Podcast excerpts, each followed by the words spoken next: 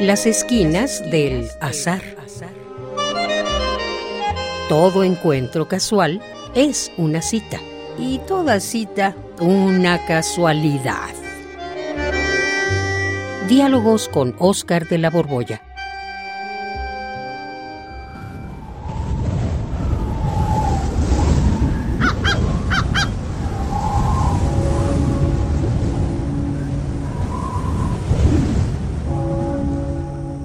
Oscar, ah, Oscar, por fin te encuentro. ¿Cómo, cómo, ¿Cómo crees que te voy a encontrar aquí? Ay, ¿y qué estás haciendo ahí, sentado en el quicio de esta cripta, aquí en este maravilloso y, bueno, lúgubre, no sé cómo llamarlo, panteón francés de la piedad? Mi querido Juan, pues vine para rodearme de una atmósfera propicia para leer. O, o mejor dicho, para releer este libro de Lovecraft. Lovecraft, ay, mira. A ver, enséñame la portada.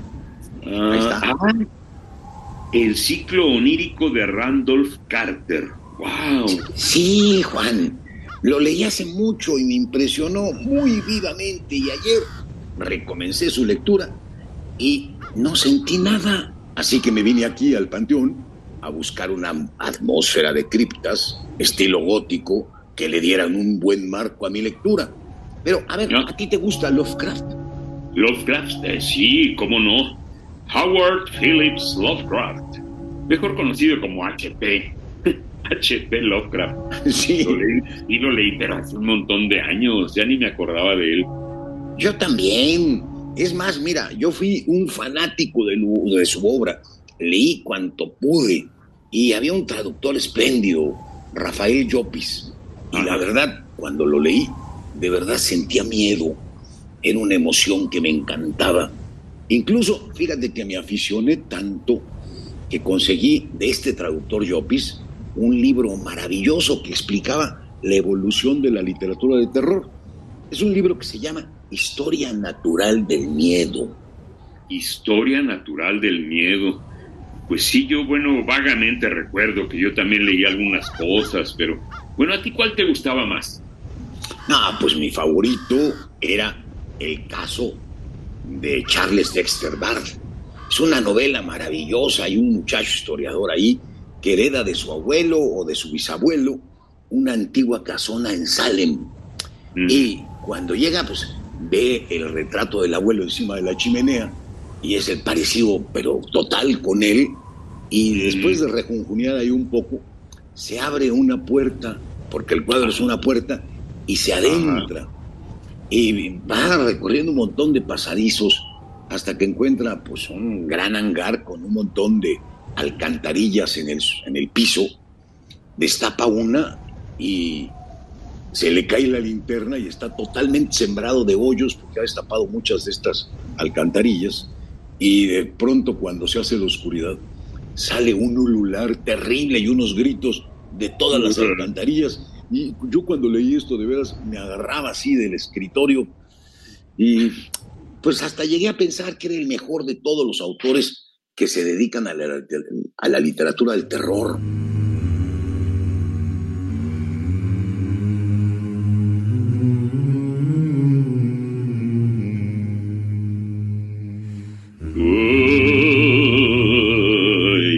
Sí. Oye, pero ya te pregunto yo en serio, ya, este, ¿por qué Lovecraft te, te gusta más que los cuentos del clásico Edgar Allan Poe, por, por ejemplo, o de Bram Stoker como Drácula? En fin, hay otros. Bueno, sí, no, pues eh, mira, la novela de, de Drácula es una maravilla de maravillas. Yo creo que lleva a la cima las historias de los vampiros. ¿Te acuerdas del vampiro de Polidori? La claro. Car- Carmila de Sheridan de Fanu. Uh-huh. Pero, aunque todos ellos son maravillosos, Bram Stoker hizo, yo creo que, una maravilla con Drácula. Pero fíjate que tuvo un momento histórico que, pues, le resultó muy favorable. Uh-huh. En cambio, a Lovecraft le toca una etapa en la que el género ya está muy gastado y los motivos del miedo ya muy vistos, y además, por si esto fuera poco, pues vive en un momento en el que predomina la filosofía positivista y tuvo un impacto fortísimo sobre pues, todos los lectores. Y entonces la gente que, que leía pues consideraba el, el miedo pues cosas de gente supersticiosa e ignorante. Y ahí, en ese contexto, Lovecraft lo que tenía que hacer, porque pues, estaba todo en contra, era renovar el género. Y por eso me ah, parece caray. grandioso. Ajá. No había tomado eso en cuenta, Oscar. Porque es cierto, ¿eh?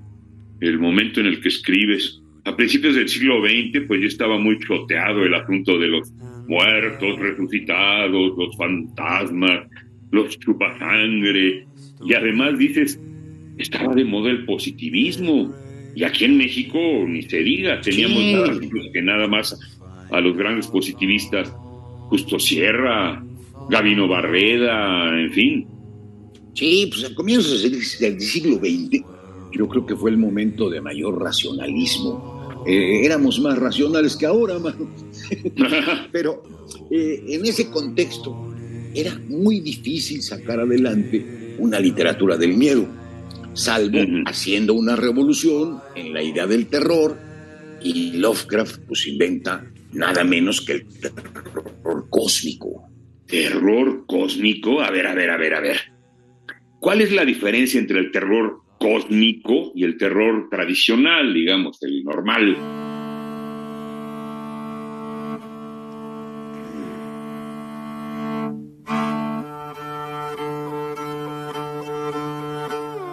Ah, pues mira, eh, ahí está el mero meollo.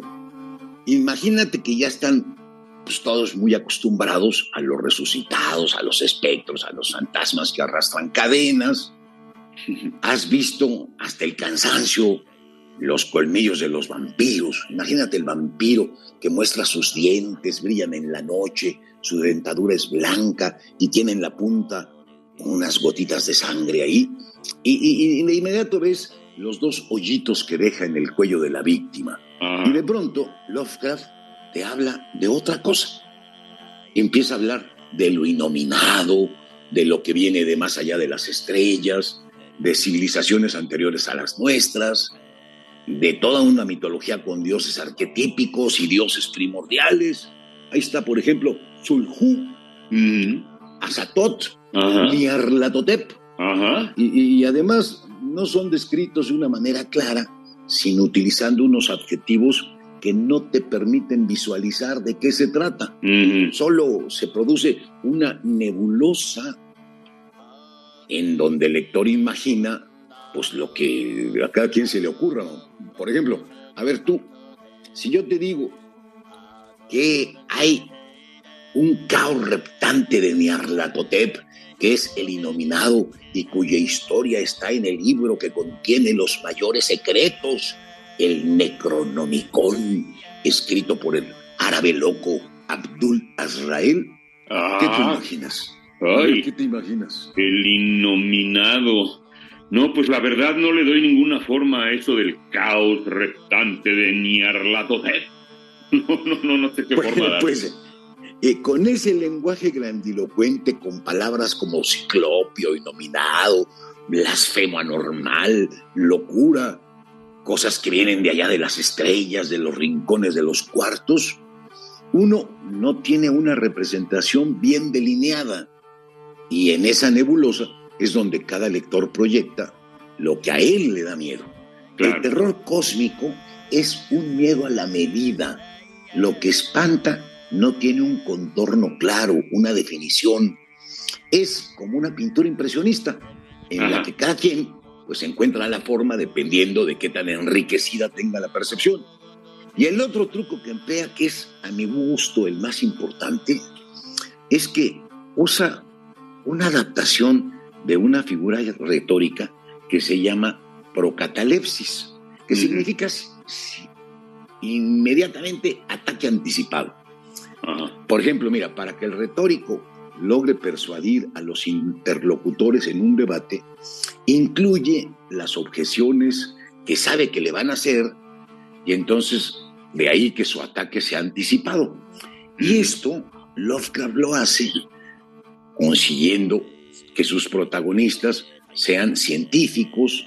Acuérdate que dominaba la ideología positivista y entonces había que salir al paso. Claro, con razón los personajes protagónicos de Lovecraft son siempre físicos, profesores de la Universidad de Miskatonic, científicos, Miskatonic, científicos sí, pues, todos. Ajá. Imagínate, pues son científicos escépticos, como los lectores cultos de la época. Y por eso es que el truco está en decir, un físico, imagínate, si no me hubiera ocurrido a mí, no lo creería.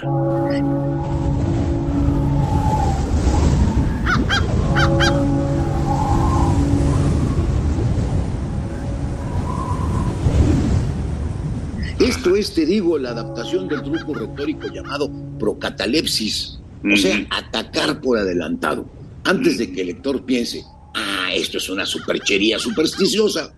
El personaje lo dice, ajá, y entonces, pues, no le queda a uno más remedio que aceptar, porque le sucedió a él, nos lo está testimoniando. Si sí, ahorita me acordé de uno de sus cuentos, creo que es La Noche de la Historia. Es un profesor que está dando su clase y se desmaya, y cuando despierta es otra persona en cuanto a carácter, conducta, intereses. Después de diez años vuelve a desmayarse dando clase, y cuando vuelve en sí no recuerda nada de lo que hizo los últimos diez años. Sí, es un cuento maravilloso. Ajá. Cuando el personaje se recupera, fíjate que busca qué demonios hizo y por qué se relacionó con tantas gentes raras, hizo unos viajes, en fin. Es uno de los mejores cuentos, ¿eh? Está en el libro que se llama Los mitos del Cthulhu. Pero fíjate, mi querido Juan, que ahora que he venido a estar rodeado de estas criptas y tumbas para recuperar la emoción que me causó el ciclo onírico por primera vez, pues, pues, pues no siento nada. Ay, pues, ¿qué, qué quieres sentir o qué fue lo que sentiste? Pues mira, a ver si lo logramos.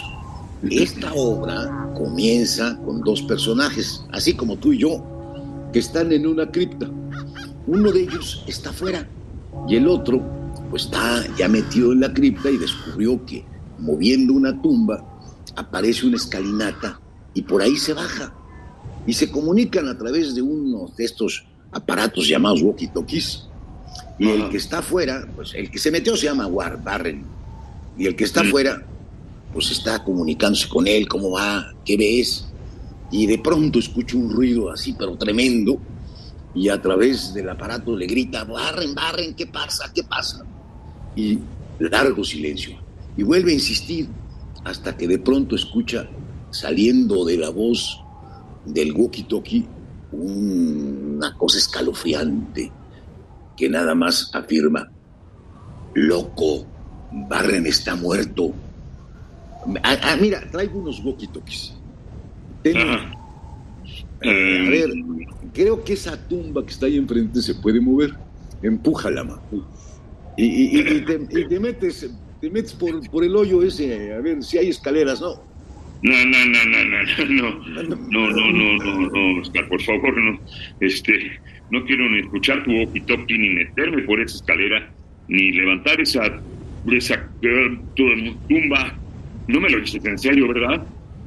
No, sí no, te lo digo en serio, Juan. No, en serio, no. Órale, métete. No, no, no, no, no, no, no, no, no, no, Oscar, no.